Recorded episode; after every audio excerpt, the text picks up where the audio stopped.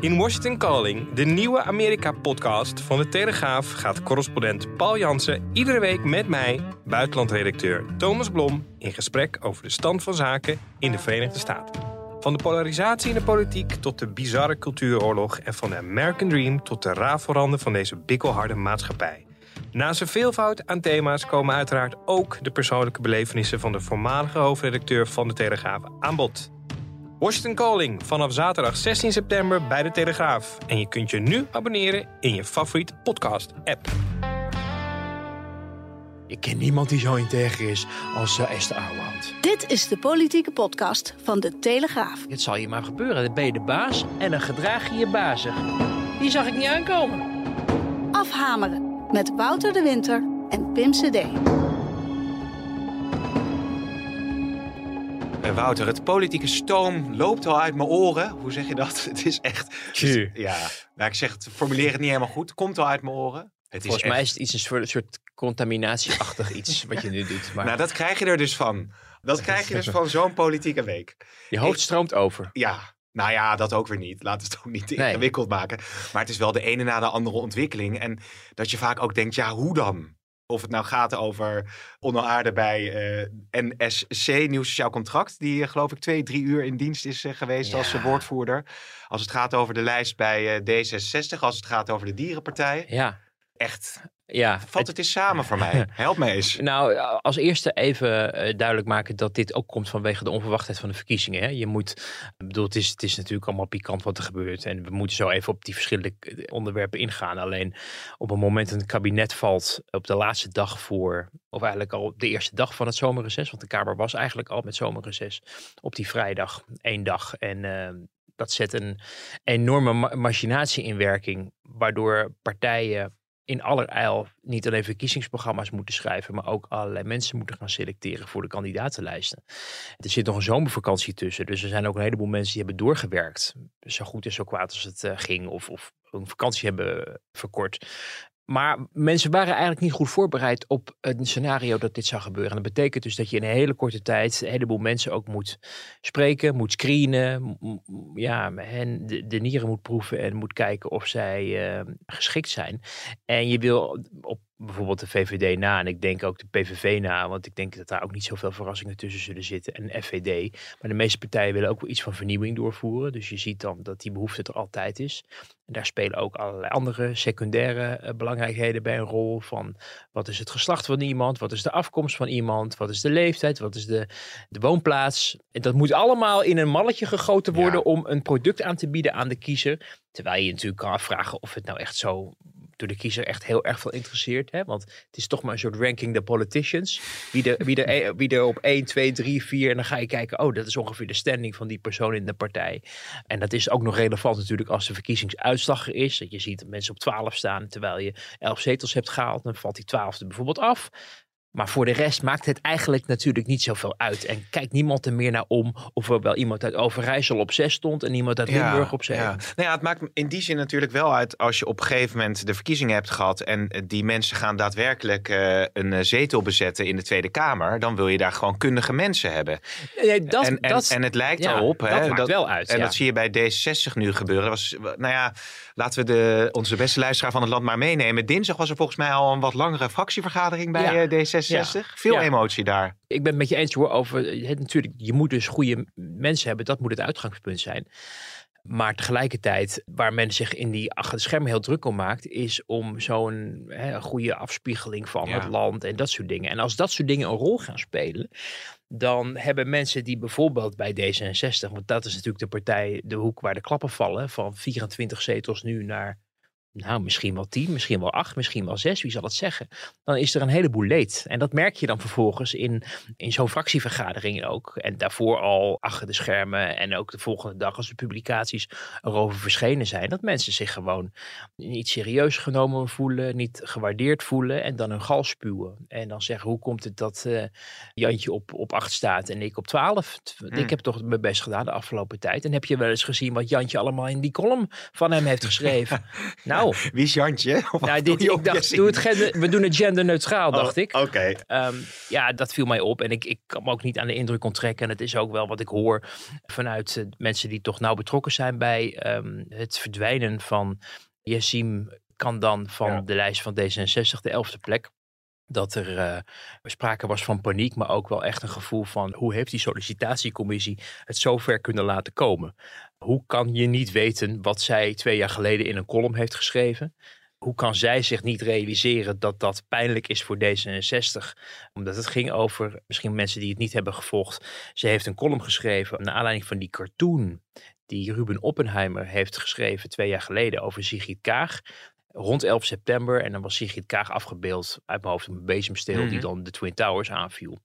En dat was de connotatie heks. En heks eh, nou ja, lag heel gevoelig bij D66. Men zegt ook dat door die column en het normaliseren van die term... haar de bedreigingen aan haar adres heel erg zijn toegenomen. Dus dat ligt heel erg gevoelig in die partij. Dus dan vraag je je af van oké, dan... Zij weet natuurlijk ook dat ze dat heeft opgeschreven. Zij heeft zoiets van ja, ik, ik ben een columniste. Ik heb al vaker mijn mening gegeven over zaken. En dit ging helemaal niet om Kaag. Dit ging, want ook niet alleen Kaag kreeg er van langs. Ook Rutte, die werd de tovenaar genoemd. Die maar eh, snel van het toneel moest eh, verdwijnen. Maar zij eh, ja, heeft echt een gevoel van... Als je columnist bent, kom je dus nergens meer aan de bak. Want heb je ooit een, een column geschreven... en dan, dan wordt dat een paar jaar later tegen je gebruikt. Ik dacht wel dat ze misschien wel die, over die gevoeligheden in die partij... en ook dat ze in die column schrijft van die elitaire... Even mijn woorden, die elitaire kutpartij. Maar kwam het woord elite en een, een stevig woord kwamen erbij. Dat dat wel ook iets doet met mensen die daar op die lijst staan. Die denken, ja verdorie. Die ik- dat vertegenwoordigen. ja, en ik mag er straks plaatsmaken voor jou. Dus ik had ook niet het idee dat zij zich daar heel erg van bewust was. Dat dat gevoelig lag. Maar vervolgens was natuurlijk nog het verhaal over dat zij met Forum voor Democratie had gesproken. Ook een Ja. paar jaar geleden al. Ook wel weer een beetje in een tijd dat de mensen in het land ehm, in wat grotere mate dan nu eh, sympathie koesterden voor voor Democratie. hè. Grootste partij geworden destijds in de Senaat. Je had de indruk dat dat een nieuwe partij, en toen nog een nieuwe fatsoenlijke partij op rechts zou zijn als Ja. alternatief voor de VVD en PVV. En dat had heel erg veel aantrekkingskracht toen. Ze hebben niet voor niks toen de statenverkiezingen gewonnen en zoveel senaatzetels eh, behaald. Dus je moet dus denk ik ook wel een beetje in die tijdje terugverplaatsen van hoe dacht men toen. En er waren wel meer mensen die sympathie hadden voor Forum en gesprekken hadden. Dus om dat dan weer één op één te plaatsen van ja, eh, kijk eens hoe radicaal ze nu zijn geworden en toen. Alleen ja, juist bij D66 ligt die, die aversie richting Forum natuurlijk nog meer erbovenop. Ook naar aanleiding wat er gebeurd is recentelijk ook met eh, het weglopende kabinet. Naar aanleiding van die, eh, die beschuldiging aan Kaag dat ze een soort op een spionnenschool had gezeten. of zo. ja. Dus, dus dat je die gevoeligheid niet begrijpt, of lijkt te begrijpen, dat verbaasde mij ook wel weer. Maar het ligt toch, denk ik, in de eerste plaats ook wel echt aan D66 selectiecommissie. Om dat goed uit te zoeken van tevoren. eh, Ook je gesprekken met iemand eh, te hebben. Ik heb begrepen dat het nooit over die column is gegaan in dat gesprek. Ik begrijp ook dat Rob Jetten helemaal niet van het bestaan van die column wist. En ook daar wel vervolgens toen hij hem las, dacht dat het niet bepaald de sterkste was. Waardoor ja, dat je denkt, ja, hoe, hoe kan je dat nou over het hoofd hebben gezien? Maar het ook wel weer, en dat maakt het dit ook wel heel erg moeilijk om nou precies helemaal te ontvlechten, dat het Rob Jetten was die haar graag op elf wilde hebben. En dat Rob Jetten het is ook geweest die de afgelopen dagen ook vrij nadrukkelijk contact maar met haar heeft gehouden. Tot op het laatste moment nog. Dus ook wel heel erg begaan en, en ook kennelijk heel erg gesympathiseerd was met haar verscheiding, met haar uitspraken, met haar, wat men dan noemt idealen. Ik weet niet precies wat die idealen zijn, maar... Ja, want ze heeft ook volgens mij nog een keer met CDA gesproken, toch? Nog Oh, daarvoor. Nou, dat is, zo zie je maar. Dat, Ja. die, die was ik... Maar, eh, maar er, ja. er lijkt een soort opportunisme te zijn als het gaat over het samenstellen van zo'n eh, mogelijke, of van zo'n Tweede Kamerlijst. Die voorbij gaat aan de, het sentiment dat dat in de samenleving kan eh, bewerkstelligen. Ik sprak daar met Henk Vermeer ook over, toevallig in de wandelgangen dinsdag. Wie is dat? Die zit natuurlijk bij de BBB, hè, is de rechterhand van eh, Caroline van der Ik Plas. vraag het even voor de luisteraar. Even voor de luisteraar. Ja. Maar er gaat bijvoorbeeld over Helder, die dan overstapt naar de BBB. En dan wordt gezegd van ja, maar op het politiewoordvoerderschap, ja, dat is zo'n goede match. En het is zo'n goed Kamerlid. En die past perfect bij onze partij op dat thema. Mhm. Maar als het voor de buitenwacht gaat, die ziet een Kamerlid dat overstapt na veel jaren bij de PVV naar de BBB. Dus dan vraag je af, ja, wat vindt die partij dan eigenlijk van asiel? En, en vertegenwoordigt zij dan wel de BBB op asiel? En dat zie je natuurlijk op, op ja, met, met uh, Nicky Pauverwij is het meer op medisch-ethische thema's. Dus misschien dat dan ook het profiel van zo'n partij een beetje beveld kan raken. Ja, nou ja, we, dit specifieke onderwerp hebben we natuurlijk vorige week in de zaterdagkrant met Mona Keizer besproken. Ja. Toen we haar hebben geïnterviewd over haar premiers positie of nummer twee positie en al het, al het gesodemieten wat daar weer uit voortkwam. Maar ook inderdaad hoe Mona Keizer, die vanuit het CDA kwam, ook wel een partij van het fatsoen. En ook al jarenlang, wat was het, 33, 34 jaar volhield van het CDA is mijn club tot op het laatste moment. Ja, is natuurlijk wel door haar eigen partij met de instemming van de eigen vicepremier uit het kabinet gegooid toen. Naar aanleiding van haar, uh, haar corona-interview, wat ze toevallig ook bij de Telegraaf gegeven. Maar dan heb je nog zoiets van, oké, die is teleurgesteld uiteindelijk. En die gaat ergens verkennen waar ze haar talenten kan ontwikkelen. Maar inderdaad, uh, de achtergrond van Lilian Helder bij de PVV. Uh, ja, jarenlang wel je hand omhoog gestoken voor de koers die de partijleider uitzetten. En daar mag je het overigens van vinden wat je wil. Hè. Er zijn een heleboel mensen die op de PVV stemmen. Alleen het staat vaak haaks op datgene waar andere partijen, of bijvoorbeeld het CDA, welke politieke koers zij varen. Dus dan dringt zich inderdaad de vraag op van wat is nou precies, wat is nou eigenlijk nog je ideaal? Heb je die eigenlijk? Of ben je gewoon meer van plan om te om misschien relevanter te worden. Of om je plek op een kandidatenlijst of een plus te behouden op een kamerzetel. Hè? Want dat gold natuurlijk, had ik de indruk ook wel over die overstappers van Ja 21 naar, naar BBB. Die zien natuurlijk dat er uh, niet zo goed gaat met Ja 21. Dat dat heel veelbelovend was, maar nu toch intern gedoe ook is. En die denken, ja, dan komt Annabel dan ik ga straks op twee. Dan betekent dat we allemaal een plekje op moeten schuiven. En dan komen we helemaal niet meer in de Ja. Kamer. En kijk eens, bij de BBB hebben ze allemaal mensen nodig. Dus dan zit ik gelijk weer op het plus. Ja. Sterker nog, ik geef nu alvast mijn, mijn zetel op bij de PVV op jaar 21. En ik ga nu alvast als BBB-Kamerlid me profileren. Terwijl het natuurlijk zetels zijn die zijn binnengehaald door, ook die van Helder, door de partijleiders, hè, de boegbeelden. En niet zozeer de lagere plekken. Dus dit zijn zetels die behoren de partij eigenlijk toe. Hoewel, volgens de grondwet, op het moment dat je gekozen bent, ben jij zelfstandig Kamerlid. En de grondwet kent weer geen, of de grondwet, wet moet ik zeggen, kieswet. Kieswet is Hou het. te goede. Ja. Hou, anders, oh, ik ga wel Nee reacties van mensen. die kunnen dat gaan die alle kunnen mensen weer gaan me zeggen, oh, het is zo. Want dat, dat hebben we de vorige keer, had ik een Franse uitdrukking verkeerd uitgesproken. Ja, maar ik begon al met de weer- verkeerde uitdrukking. Ja, maar dat is echt, dat is maar goed. Niks dan goeds over onze Zo luisteraars. is het, zo is het. Maar ehm, weet je, dat opportunisme, maar dat is in de politiek ook wel een beetje eigen. Maar ik verklaar het dus door de snelheid waarmee dit allemaal Ja. gebeurt. Maar tegelijkertijd ook wel de onachtzaamheid en ook wel de behoefte om maar te denken van oké, we hebben aansprekende personen nodig. En, en die hè, ook weer een bepaald deel van ons Ja. electoraat vertegenwoordigen die we niet al hebben in de fractie nu. Maar heb je die nou eigenlijk wel nodig? Want je wilt toch ook gewoon Kamerleden hebben die... Ja, dat is misschien enorm conservatief nu. We gaan nu terug naar de zwart-wit televisie. Maar je hebt toch gewoon kundige Kamerleden nodig? En Misschien is het fijn als Kamerleden zich kunnen profileren, dat snap ik. Maar als je dus met een lingo-ster aankomt, of eh, noem het maar... dan loop je natuurlijk ook een risico dat uiteindelijk het Tweede Kamervak... gewoon ja, weerbarstiger blijkt. En dat ze zich misschien helemaal niet profileren zoals je dat wil. Een wijs politicus eh, fluisterde mij eh, onlangs nog in de oren: politiek is een ambacht.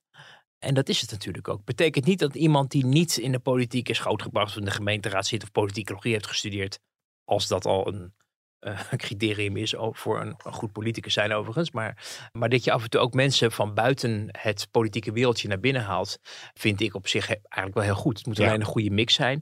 Maar het is zeker niet zo dat, dat iedereen die je van buiten haalt, daarmee ook een goed politicus blijkt. Sterker nog, we hebben vaak gezien dat mensen die van buiten de politiek naar binnen worden gehaald, dat die het heel moeilijk vinden om te aarden. Dat die het lastig vinden dat elk woord wat ze uitspreken op een goudschaaltje Ja. gewogen wordt. Eh, we zagen het interview natuurlijk met die Gijs Tuinman, ridder eh, in de eh, militaire Willemsorde. Natuurlijk Van de onze- BBB nummer drie op de lijst volgens mij, hè? ja, echt natuurlijk een grote held. Hè, waar het land ook, denk ik, veel aan verschuldigd is. Net als aan Marco Kroon overigens.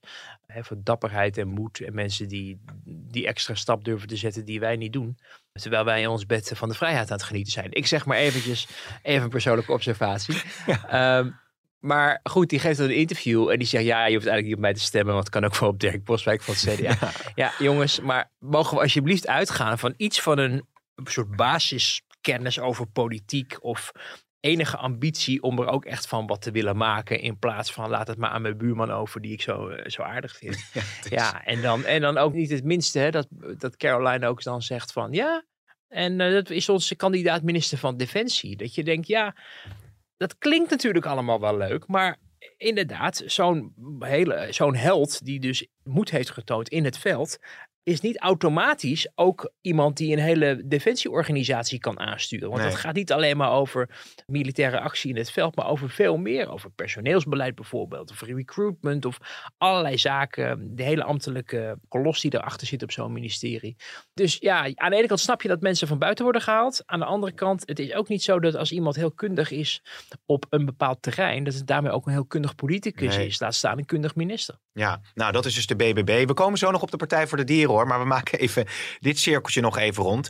Want ondertussen was Omtzigt dus druk bezig. Hebben we ook meerdere publicaties ook in onze krant gestaan deze week. Over het leeg eten van het CDA. Nou het begint met het aannemen van een goede woordvoerder. Kwam dinsdagochtend Nicolien van Vroonhoven tegen. Zegt, ach het is zo fijn. Wie is Nicolien van Dat is, het, eh, dat is ook de rechterhand van eh, Pieter Omtzigt wel. Vertrouweling. Ah, en eh, even komt, hoog, de komt hoog op de lijst te- terecht waarschijnlijk. Maar is nu nog ook woordvoerder van Omtzigt. Zegt, oh, het is zo fijn. ik, ik hoef straks even niet meer die, dat woordvoerderspakket ook nog eh, te nemen. Want we hebben die Onno Aarde. Dus ik stond bij de Partij voor de Dieren. En Onno Aarde kwam aanlopen. Nou, eh goeiedag. Ik zei, goh, wil je nog bij ons kijken hier bij de Partij voor de Dieren? Dan kun je meteen een stukje crisismanagement beetpakken. En hij ging naar het toilet. En eh, ik heb hem daarna nooit meer gezien. Hij was vertrokken. Ja. Dit was dan een tweet. Geen column, maar een tweet. Over dat het Oh. BBB een gezwel was, Ja. toch? Wat had hij getwitterd, ja. Ja, ik vind mensen verdienen altijd een tweede kans, in principe. Ik ken de man eigenlijk verder niet. Ik zag wel eens in dat nieuwe X, dat nieuwe Twitter, krijg je ook ongevraagd allemaal meningen van mensen Ja. in je tijdlijn. Dat je denkt, eh, zat ik daarop te wachten? En daar kwam hij wel eens voorbij. En dan had ik ook een beetje die gedachte erbij. Hè, van mensen die dan iets, iets, een mening ventileren. En dat je denkt, die dan veronderstellen dat, ik weet niet, de wereld daarop zat te wachten of zo. Nou ja, die zien dan ook een kans van. Het is natuurlijk een uitdaging. De woordvoerder van Pieter Omtzigt, misschien Ja. wel de winnaar van de verkiezingen. Dus je kan het professioneel, kan je het allemaal wel duiden. Alleen eh, wij weten nog niet eens wat in het verkiezingsprogramma staat. We weten nog niet eens wie er op de lijst komt. Dus je, je steekt je hand eigenlijk wel in een, nou, Ja. ik wil niet zeggen in Nee, een het is geen wespennest. Nee. Nee, nou ja, dat weet Je ik weet eigenlijk niet wat voor nest het is. Daar komt het Precies, op neer. in een nest. Het, kan Ja. een, het, het Kan kunnen een- lieve heersbeestjes zijn, maar het kunnen ook horsels worden. Wie zal het zeggen? Dus dat is, dat is best, weet je, dat is ook best een risico. Dus ik zie daar toch meer professioneel opportunisme in. Van relevantie en belangrijk worden of zo. En een kans zien voor jezelf, een nieuwe stap in je leven om op die plek terecht te komen. En vervolgens blijkt je dan met al het getwitter weer een mening te hebben Ja. geventileerd die dan niet gepruimd wordt. Ja, ten eerste, mensen verdienen een tweede kans. Ten tweede, het wordt wel heel erg ingewikkeld als je de rest van je leven moet rekening houden met als je ooit nog eens ergens iets Ja. wil gaan doen in de politiek, dat je dan maar met terugwerkende kracht je hele leven moet begraven en parkeren. Maar het is ook wel heel opportunistisch als je bepaalde tweets de wereld inslingert. Dan moet je daar misschien ook wel de consequenties in oogschouw kunnen nemen Ja. in elk geval. Dat dat als een boemerang in je gezicht kan terugslaan. Ja, maar jij weet toch ook hoeveel mensen wel niet de hele dag aan het, aan het Ja, twitteren maar jij zijn? hebt toch nooit iemand een gezwel genoemd op Twitter? Nee. Dat weet ik zeker. Nee. omdat je heel bewust bent van je functie. Ja. En denkt Ja. van ja, ik, ik kan wel als soort orakel op Twitter gaan rondlopen. Ja, maar maar je- dat schaadt mijn werk als politiek Ja, maar commentator. onderschat niet over hoe, hoeveel mensen de hele dag aan het twitteren zijn in de behoefte om de bevrediging te krijgen dat ze een like ontvangen van mensen. Hè? Hoe, hoe, hoe, mensen nemen echt stelling in de hoop dat mensen zeggen, heel goed, helemaal mee eens, of zo. En dan voelen ze zich, het is een soort drug is het eigenlijk. Ze krijgen een soort shot van, ja, hoe heet dat? Is het endorfine? Nou, Ja. dat vragen we weer aan onze biologische onderlegde luisteraars. Maar mensen voelen zich, zich gelegitimeerd en hun bestaan wordt erkend op het moment Ja. dat ze iets twitteren. En dus eh, daar complimenten voor krijgen. Of iemand die, eh, die dan een analyse van die en die eh deugdvrouw gaan meten. Want je ziet het al aan eh, haar kleren of aan zijn kleren of wat dan ook. En dan zie je mensen dat weer retweeten en zeggen. Zo is het. Weet je. En denkt oké. Dus dat is iets wat, wat eigenlijk voortdurend gebeurt. En nou ja, het risico eh, met mensen Ja. die graag relevant gevonden willen worden. Is dat ja, je geschiedenis je dan toch wel in, je, in de ass bites. Om het maar Ja. eens even eh, in goed Engels te zeggen. En ja, dan moet je ook op de blaren zitten. Alleen, ja, ik, ik weet niet. Ik, we hadden het op de redactie ook over. Zo van, is dit nou goed of niet van Pieter Omzicht om het zo snel te doen? En sommige mensen zeiden van ja, eh, want het is krachtig leiderschap. Hè? Hij Ja. had gelijk de pleister er vanaf en maakte discussie. Het gaat niet nog een week duren dit. En hij vindt waarschijnlijk ook toen hij dat zag dat je gezwel, dat dat termen zijn waar je niet, die niet bij zijn partij horen. En dan kan hij natuurlijk vrij unisono nu ook al over oordelen, want hij is de partij uh, vooralsnog. Ja, ik zelf zat wel een beetje in het kamp van ja, maar dat betekent wel dat je uiteindelijk het risico loopt dat er een heleboel grijze muizen overblijven in de politiek. Dat zei hij in dat interview, dat hij dat niet wil. Ja, maar ja, omdat niemand meer mening mag hebben geuit ooit die wellicht een beetje gevoelig. En waarom is dat een probleem? Kijk, uh, gezwel of kankergezwel of rechtsextremistische idiotie uiten en dat je daarop acteert, dat snap ik wel. Alleen tegenwoordig is het aanvaardbare nogal fluïde. Hè? Iets wat wij vijf jaar geleden. Ik weet nog hoe. Ja, dat, ik heb hem volgens mij al eens eerder verteld. Hoe, hoe Paul de Leeuw in zijn uh, grote show. Ik geloof was het Late Leeuw. Over de allochtone. Wat was het? Bassist of zo? Of piano. Nou, niet piano spelen. Dat was Cor Bakker. Maar een muzikant. En die was dan van een bepaalde afkomst. En het was het Sinterklaastijd. En dan zei Paul de Leeuw: van, Moet jij niet het dak op? Ja als de veronderstelde Zwarte Piet. En dat is nu, zouden we dat echt crazy vinden. Maar, oh, dan heb je hem weer crazy. maar, maar toen was dat, was, daar gingen echt niet mensen hun, hun abonnement voor het Vara TV Magazine voor opgeven. Dus, dus op het moment dat jij eigenlijk ook een beetje gaat schipperen met wat vroeger helemaal niet zo erg was en nu heel erg gevonden wordt. Of een keer iets zeggen wat je eigenlijk niet had moeten zeggen en daar nu dan iemand op afrekenen.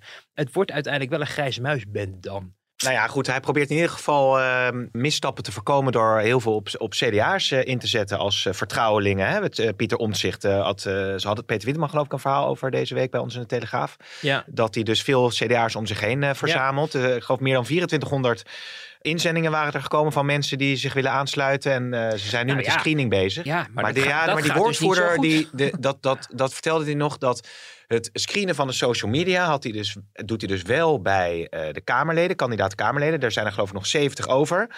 En bij de woordvoerder was dat dan niet gebeurd. Zo legt hij dit dan uit. Ja. Dat, dat het bij de Kamerleden maar als jij een woordvoerder aanstelt, Pim CD. Ja. Voor, voor Pim CD International. Ja. En, Pim CD International. en je dacht, nou weet je wat? Die ziet er wel leuk uit. Laat die het maar doen. Ja. En dan ga je verder niet je echt verdiepen in iemand die namens jou, namens Pim CD International, gaat spreken natuurlijk een beetje gek. Ja. Dat heeft ook weer te maken met die korte voorbereidingstijd. Maar het heeft ook mee te maken dat omzicht, daar hebben we het volgens mij vorige week ook al even zijdelings over gehad. En Caroline, al die nieuwkomers ook allemaal veel te druk bezig zijn met nog ook allerlei dagelijkse dingen. Waar hè, in het vragenuurtje weer bij de interruptiemicrofoon ja. staan. Dat je denkt, nu moet je even die 400. Dat zeggen ze dan ook, hè? Van ja, dit is, God, eh, omzicht die raakt dan natuurlijk ook een beetje. Ja, hij is nog net niet echt geïrriteerd, maar hij zegt, nou, het hoort erbij tekst een uitleg geven over waarom dit mis is gegaan. Maar kunnen we het nu weer over de inhoud hebben? Dat merk je dan altijd in die interviews. Ja, ja, ja. Maar goed, dat wordt een beetje. Dat hoorde ik vanochtend trouwens ook toen ik hier naartoe reed zat ook iemand op de radio uh, die zei: Ja, nou, ik vind ook wel dat er heel veel aandacht was voor, uh, voor de Partij voor de Dieren. Kunnen we het niet over de inhoud hebben? En denk ik, ja. ja. alsof het niet over de inhoud gaat. Alsof er niet elke dag in alle kranten en op allerlei, het journaal, gisteren opening, allerlei inhoudelijke verhalen worden besproken. Mm Maar dit is een partij die, die als een soort enigma ineens, of eigenlijk al lang als een enigma zich opstelt, alles gesloten houdt. En vervolgens wordt de vuile was als een soort nucleaire bom ja. uh, op zaterdag of zondagmiddag getwitterd. En niemand weet precies hoe het zit. En niemand had het zien aankomen kennelijk, want het stond in geen enkel medium. En zeker voor een partij die nou, toch maar zomaar richting de tien zetels op kan schuiven. En daarmee relevant kan worden ook voor regeringsvorming. En de ondergang van zo'n partij ook kan betekenen dat juist een andere partij nou net het laatste zetje krijgt om de grootste te worden. Me mm. dat het relevant is wat daar gebeurt. Maar het is bon om dan te zeggen, nou, laten we de hemelsnaam over de inhoud hebben. Ja. Mijn stelling is, het gaat over de inhoud. We zijn er elke dag mee bezig. Vandaag komen de stukken van, van Prinsjesdag. Hopen we ook weer, uh, nou, op het moment dat mensen dit horen, hebben we ze misschien ja. al. Maar ik bedoel maar aan te geven dat dat, dat is een beetje zo'n zo'n Pavlov-reactie. Die ook door bepaalde politici natuurlijk wordt gegeven. Omdat ze het er eigenlijk niet zo lang over willen hebben. Omdat het allemaal heel pijnlijk is. En mm. omdat het hun eigen falen ook blootlegt. Ja, nee, Pim CD International. Ik zit te denken wat dat dan voor bedrijf eh, moet gaan uh, worden. Maar, en wie dan de woordvoerder moet gaan worden. Onder aardig beschikbaar te zijn.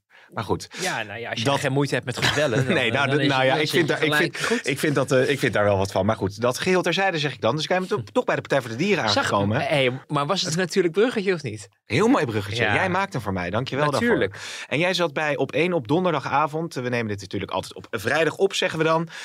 Nou, Wouter, dat was wel weer een vertoning. Hè? Sven Kokkelman was uh, op dreef kun je wel mhm. stellen. Mhm. En er zat een bestuurslid, een afgetreden bestuurslid van de Partij voor de Dieren. En die moest eigenlijk tekst en uitleg geven over hoe het nou was gegaan zoals het was gegaan. Mhm, en het werd een beetje een, ja, een, een onduidelijke vertoning ook nog. Hè? Maar overigens wel even zeggen dat Mike Muller, onze eigen Mike Muller, deze week uh, echt bovenop het dossier zat. En ook voorop liep met, met allemaal inside information. Wat allemaal niet zo makkelijk is hoor in die partij. Want daar wordt ook wel luchthartig over gedaan. Van, ja, mensen hebben anoniem. Maar voor een partij die jarenlang de, de rijen gesloten hield. En dat je dan toch vrij diep kan toch doordringen om uit te vinden van hoe zit het met die kampen. Wat is nou eigenlijk echt gebeurd.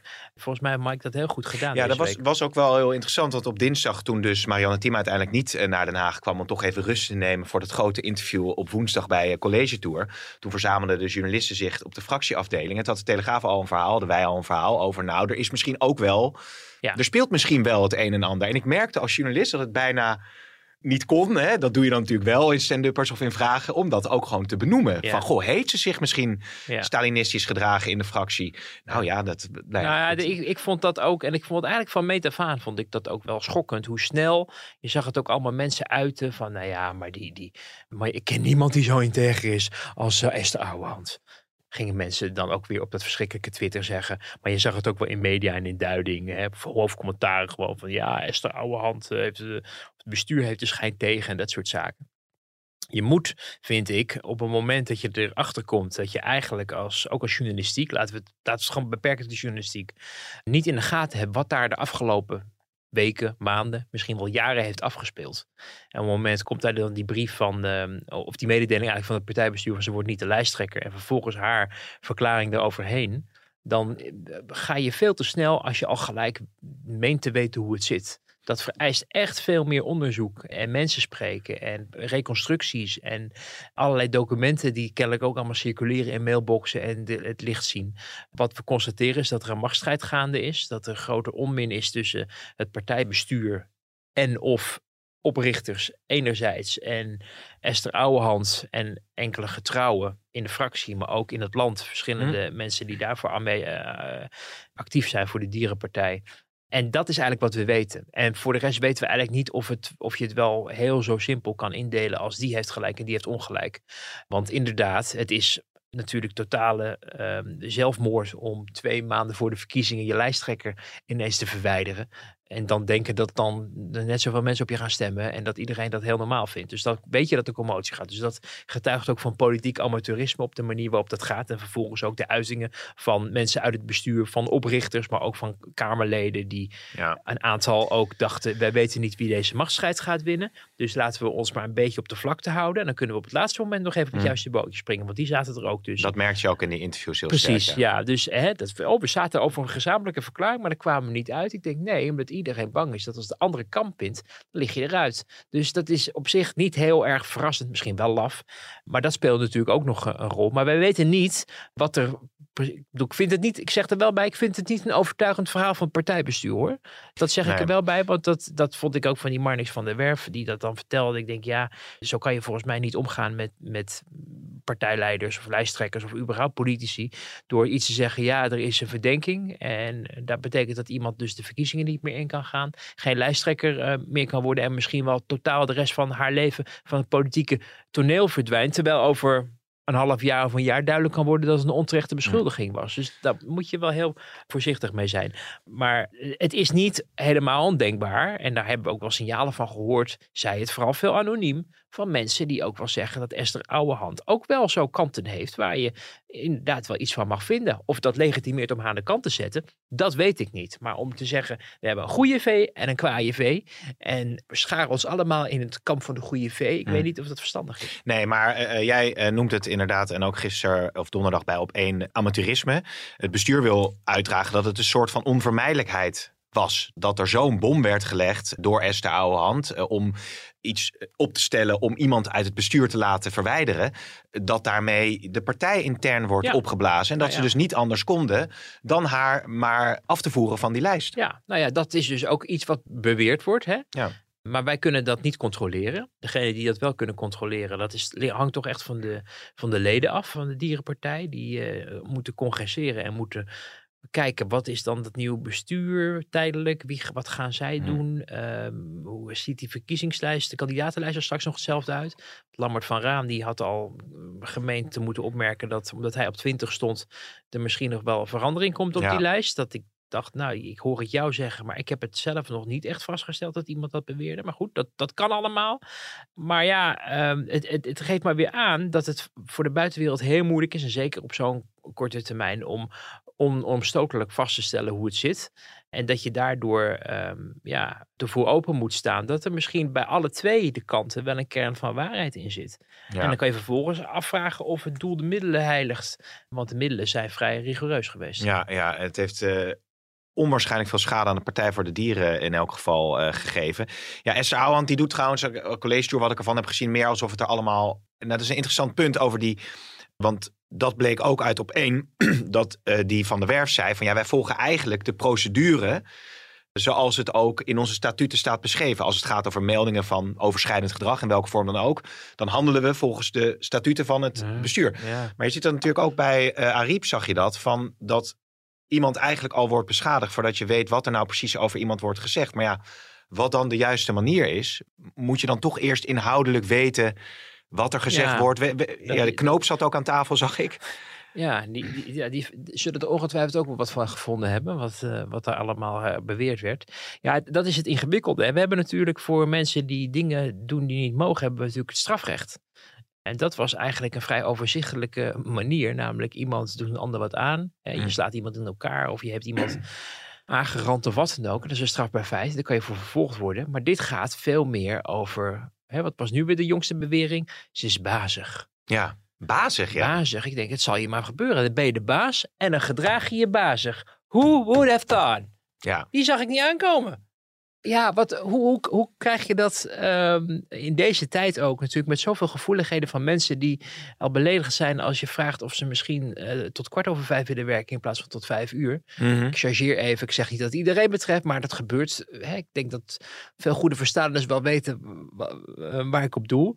Uh, dat het al heel snel kan zijn dat mensen de aanstoot aannemen ja. en zich in het nauw gedreven voelen. En dat je kan afvragen van in hoeverre is, is uh, een werkorganisatie er alleen maar een van rechten, maar heb je ook plichten om het met z'n allen tot een goed einde te brengen in een organisatie. En dat moet op een manier dat mensen niet doodsbang naar hun werk gaan en niet om vier uur s'nachts op, op woensdagochtend vier uur s ochtends gebeld wordt door een baas om te vragen: is die notitie al af? Ja. Ja, het kan ook niet zijn dat je als leidinggevende helemaal niets meer mag verwachten van je mensen. Nee. Dat, dat, je merkt ook dat er bij veel mensen aan de top van de organisaties, ook in de politiek, ook wel zo'n idee is, ook zeker in een kabinet ook. Hè? Als je met die enquêtecommissie, daar komen we zo op. Ja. Ineens dus op het moment dat je een politiek besluit neemt, als politiek leidinggever van ik wil dat we die kant op gaan. Dat ambtenaren het daar misschien niet mee eens zijn of anders adviseren. En dat dat dus achteraf blijkt, ja, ja die ambtenaren hadden gelijk. En de die, die politicus had moeten luisteren naar zijn ambtenaren. Ik denk, ja, waarom heb je dan politieke leiding? je hebt iemand daar neergezet omdat wij willen dat ons land wordt bestuurd door mensen die we kiezen. En daarvoor komt een kabinet uit voort. En die worden gecontroleerd door de volksvertegenwoordiging. Kortom, de beweringen van ja, ze is, ze is bazig. Ja, je hoeft ook nog steeds niet voor de Partij voor de Dieren te werken als, als, je, niet, als je het niet leuk vindt om met Esther Ouwehand te werken nee, natuurlijk. Dus nee. ja. Ja, Heel, heel, dit, heel is echt, dit is echt een veelkoppig mon monster. En uh, heel benieuwd hoe dat dan allemaal verder monster, gaat. Monster, ook. Je blijft kan dat de ook? dierenpartij. Nou, zo'n monster en dier. Ja, hadden, wat de, ja, nee, mot, nou. mot bij de Partij voor Dieren. We hadden conflict loopt uit de klauwen. Beestenboel. Uh, beestenboel. Nou, het, nee, was, niet. het was wel... Ja, we hadden er vandaag ook weer eentje, die was ook, had ook weer een dierenconnotatie. Ja. Ja, Werd maar- een beetje melig, geef Ja. ik eerlijk toe. Maar ehm, je slaat weer zelf het bruggetje natuurlijk naar die eh, enquête over het fraudebeleid. Want Ja. eh, op X dan gingen ze ook goed los op Henk Kamp. Hè? Want die is toch een beetje de gebeten hond, om nog maar even in die beeldspraak te blijven. We, bou- we bouwen bruggen, we slaan bruggen in deze... In Ja, deze slaan, ja. Eh, ja, want dat was de titel ook van het... eh, PvdA, v, eh, VVD, ja, Ru- Rutte 2, ja. Ja, ik heb daar toch wel met verwondering naar zitten kijken. Het is toch best wel interessant. Dat had ik van tevoren niet echt verwacht. We hebben die mini-enquête gehad over, het, over eh toeslagenaffaire natuurlijk. Geantameerd destijds heel erg door GroenLinks. Hè, die op het moment eh, dat het besluit gevallen was... de volgende dag in de procedurevergadering ongeveer al de verhoren wilde plannen. Kostte uiteindelijk eh Lodewijk Asscher de politieke kop. Altijd interessant daar nog even naar terug te kijken, omdat op dat moment PvdA GroenLinks helemaal geen grote vrienden Nee. waren. Jesse Klaver spreekbeurt hield dat, het, dat hij zei het is het einde van de middenpartijen, oftewel het einde van de PvdA. En eh, mensen bij de PvdA, Lodewijk Asscher was toen eh, de partijleider dat ook met verwondering gade sloegen van, oh, worden wij hier eh, alvast uh, naar huis geschreven? En dan zie je nu dat ze samen zijn en zogenaamd zo goed met elkaar kunnen vinden. Enfin, het heeft uh, Lodewijk Asscher destijds de kop gekost, omdat hij onachtzaam was geweest op alarmsignalen. Kennelijk vond men in zijn eigen partij een brief die er was gestuurd. Nou ja, hij was minister. Hij heeft dat niet tijdig in het vizier gekregen. En toen heeft de Partij van de Arbeid, toen ze nog in de trant zaten van elk half jaar een nieuwe partijleider. Laten we deze ook maar weer eens naar huis sturen.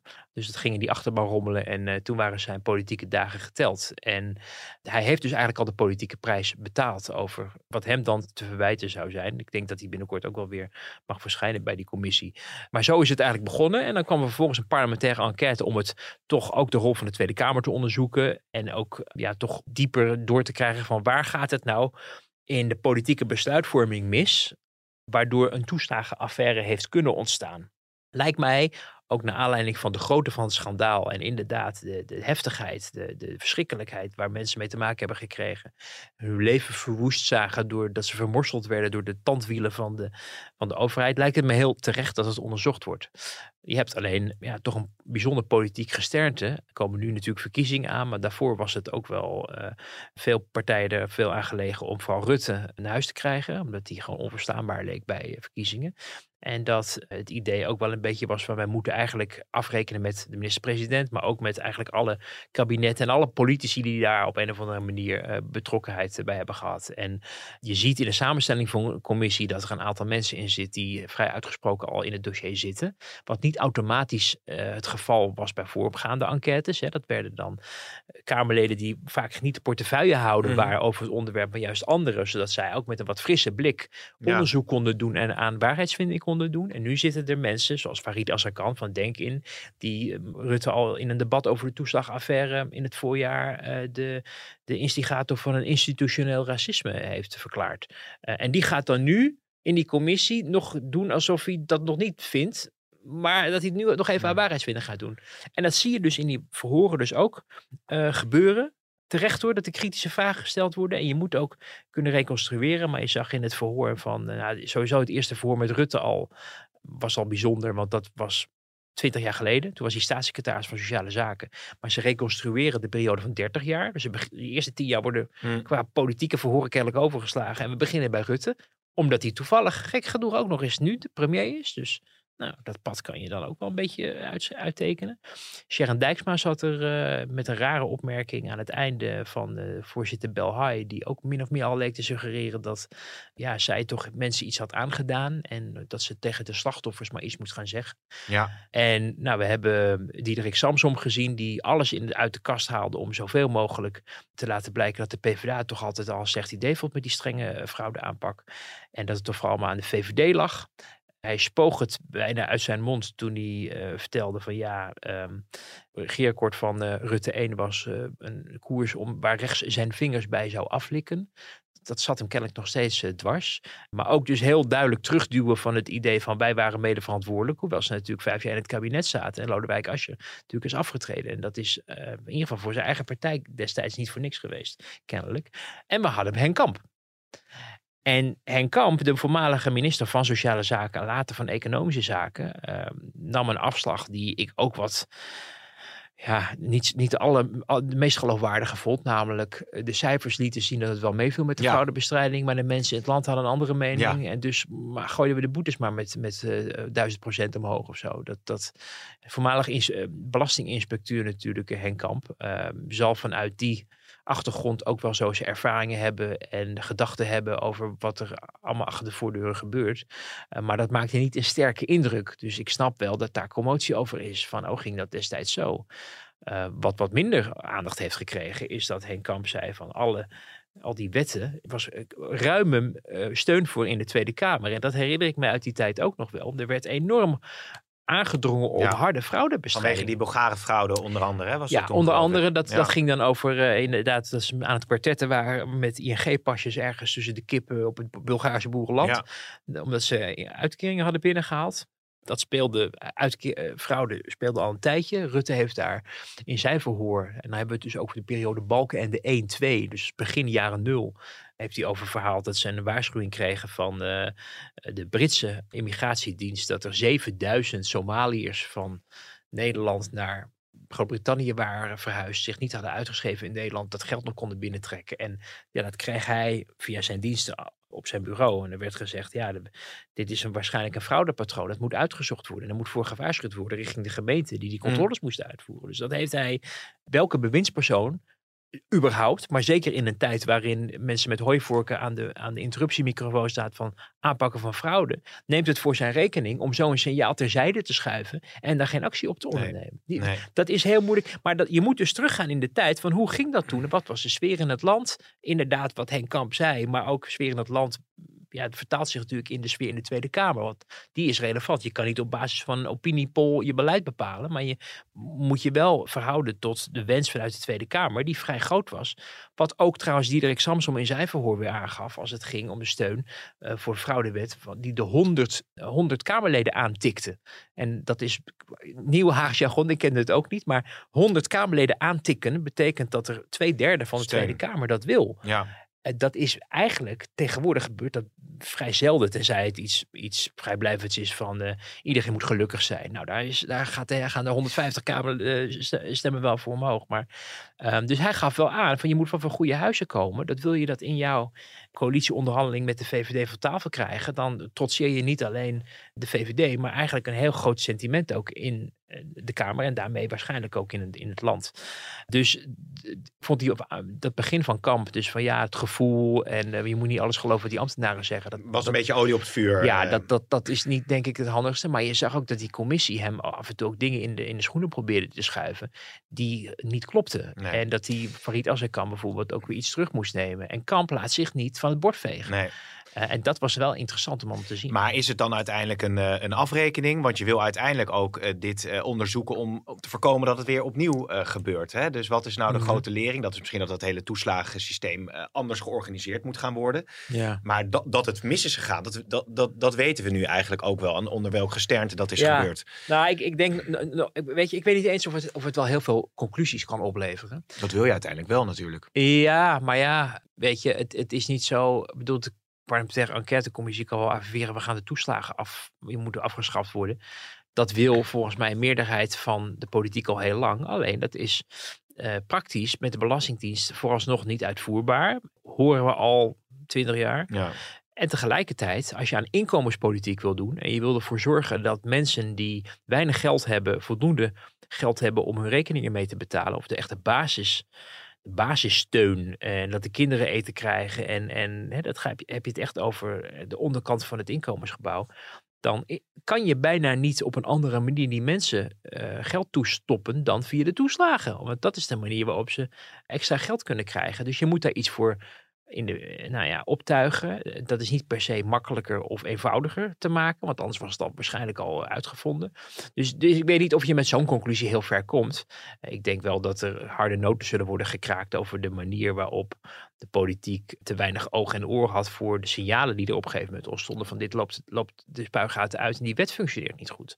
En, en daar zal je alarmsignalen of, of, of noodremmen eh, voor in moeten bouwen. En de Kamer zal daar ook uh, met toekomstige wetten, bijvoorbeeld de opvolger van het toeslagensysteem, heel duidelijk eh, dingen moeten, zaken moeten inbouwen. Dat uh, goede monitoring is van wat heeft deze wet voor gevolgen ja. voor het leven van mensen van alle dag dat zou, dat zou moeten. Even los van de waarheidsvinding en de reconstructie van waar het is misgegaan.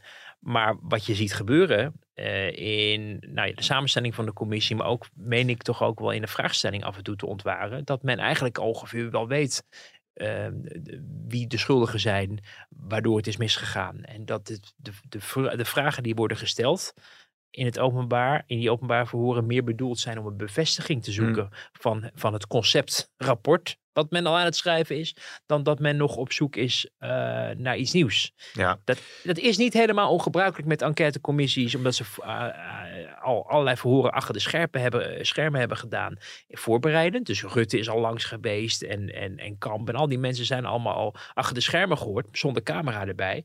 En dan pik je eruit om in het openbaar aan te geven van, van kijk, hier zijn dingen zodat de rest van het land ook kennis krijgt die zij dus eigenlijk al hebben. Alleen ik merkte wel in een aantal confrontaties en, en suggesties dat men, eh, en dat hoorde je ook in die voorbereidende verhoren terug van mensen die dat uh, is, uh, hebben gedaan, dat mensen eigenlijk al het idee hadden, zij zijn zo al overtuigd van wat er mis is gegaan en wie daarvoor verantwoordelijk zijn dat het eigenlijk niet zoveel meer Nee. uitmaakt als je daar misschien nog een relativerend woord tegenover zet. Weet jij trouwens, eh, weet ik oprecht niet, hoe je in zo'n eh, enquêtecommissie terecht kunt komen? Dat je zei dat bij, bij de ene commissie blijkt het een, een wat andere afspiegeling te zijn van de Kamer. eh, Ja. Terwijl dit wat, wat activistischer is. Kun je dan Ja. gewoon je hand opsteken als je daarin wil? Of Nou ja, dat? de- de- op een gegeven moment besluit de Kamer om een enquêtecommissie in te stellen. En dan worden, hè, krijgen de fracties de kans om iemand daarvoor af te vaardigen. En je ziet dat de kleinere partijen dat vaak minder doen dan de grotere partijen. Omdat kleinere partijen, je bent er echt veel tijd aan kwijt. Silvana heeft bijvoorbeeld wel, van bij één heeft wel gezegd, Silvana Simons,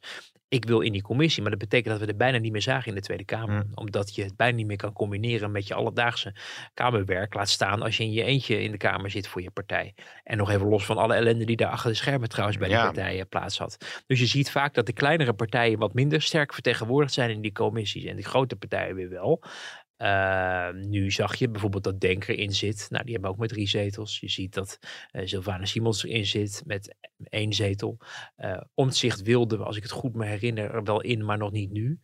Uh, omdat het nu nog te, te druk was of zo. En dan later of was dat later was de coronacommissie. Maar dat geeft wel dilemma aan. Ja. Ook voor hem. Van hij wil graag meedoen, maar het lukt nog niet. Het lukt op dit moment nog niet. Nou, die commissie die ligt sowieso een beetje in de, op apengapen momenteel. Uh, maar je kan dus dan vervolgens uh, in een grotere partij wordt dan gekeken. Oké, okay, wie zou dat kunnen? Wie zou dat willen?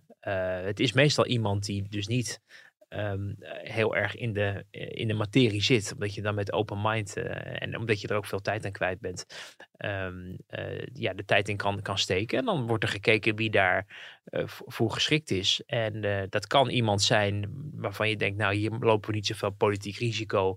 Dus we zetten daar een junior Kamerlid neer. Uh, en dan zien we wel waar schipstrand. Of je zet er iemand neer waarvan je denkt, die is wat ervarener. En die houdt wel goed in de gaten dat op het moment dat die commissie een afslag neemt, die heel negatief is, of eigenlijk uh, ja, niet realistisch, uh, kritisch of vooringenomen richting, um, richting de eindstreep of richting bepaalde bewindspersonen. Ja. Bijvoorbeeld van onze eigen partij.